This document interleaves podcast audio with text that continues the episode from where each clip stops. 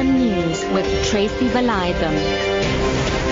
Six o'clock, good evening. Deputy President Cyril Ramaphosa says South Africa wants to reduce the HIV infection rate by 90% by 2020 and ensure that every infected person has access to ARVs.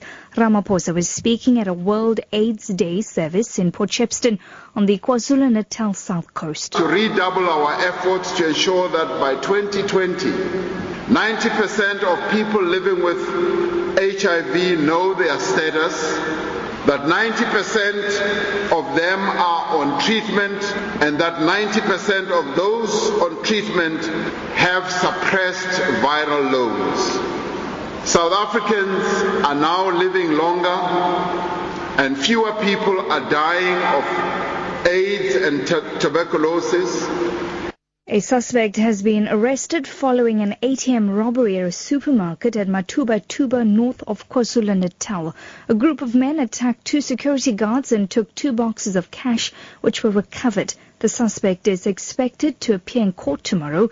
Police spokesperson Major Thulani Zwane says they appeal to the public to assist the police with any information that might lead to the arrest of more suspects. It is alleged that in the area, the vehicle used by the suspect was spotted at a homestead. The suspect who was found in the homestead was arrested and the vehicle used was also recovered. Uh, two boxes of uh, cash was also recovered from the same homestead. Suspect is due to appear appear tomorrow in the Mtuba Magistrate Court facing charges of robbery.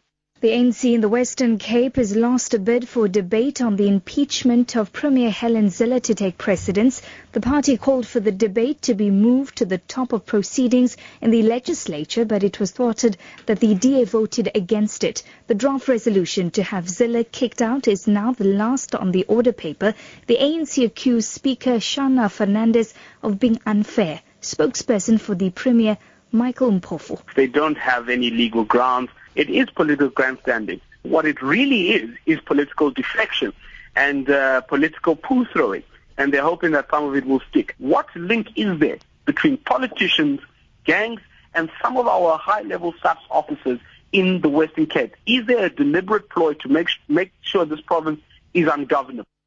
New vehicle sales for November were up by 0.4% to more than 51,000 units. South Africa's car exports continued to bring in healthy revenues and rose to more than 28,000 units. Nick Nkosi is an analyst with Standard Bank. The reason for that is mainly driven by the fact that some consumers are now starting to buy in advance in anticipation of the car prices that most of the manufacturers will be putting up from early next year. Overall, the export market is still performing very well, still showing some very strong growth signs, and we anticipate that this will continue right into next year. Looking into 2016, we still anticipate a very tough trading year for passenger vehicles. We don't see any much lightness from that.